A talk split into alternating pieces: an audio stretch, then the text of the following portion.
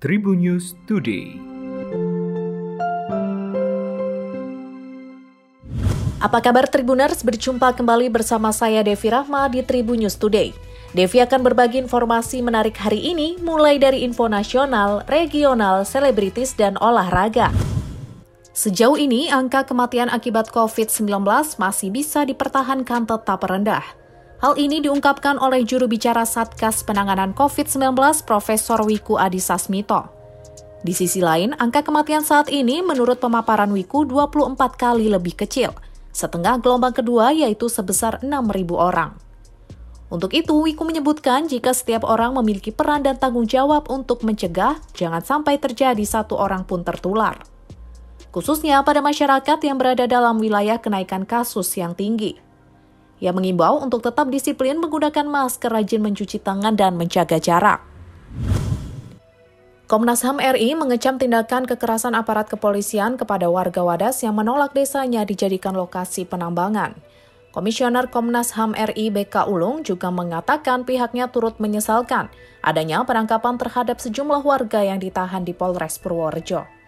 Hal tersebut disampaikannya merespon peristiwa kericuhan yang terjadi dalam proses pengukuran lahan warga untuk penambangan batu andesit di Desa Wadas, Kecamatan Bener, Kabupaten Purworejo, Jawa Tengah pada Selasa 8 Februari 2022. Berdasarkan hal tersebut, Komnas HAM meminta Balai Besar Wilayah Sungai Serayu Opak dan Badan Pertahanan Nasional untuk menunda pengukuran lahan milik warga Desa Wadas yang sudah setuju untuk pengukuran.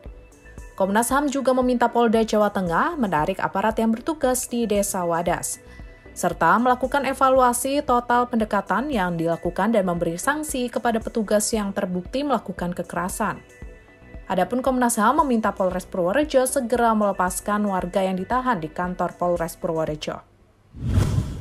Reski Aditya beberapa waktu lalu digugat oleh Weni Aryani terkait pengakuan anak. Selain menuntut pengakuan, Weni juga meminta tanggung jawab Reski terhadap anak yang menurutnya adalah buah hati mereka. Namun, Majelis Hakim Pengadilan Negeri Tangerang sudah membacakan putusan. Gugatan Weni itu pun ditolak. Kendati demikian, Weni akan mengajukan banding terkait perkara tersebut. Terkait hal ini, pengacara Reski Anasofa menjelaskan kliennya sangat dirugikan. Ia mengatakan kerugian yang ditanggung banyak dan pemberitaan lainnya. Ia juga mengatakan akan menunggu proses perkara tersebut. Tes pramusim MotoGP Mandalika 2022 tinggal menghitung hari.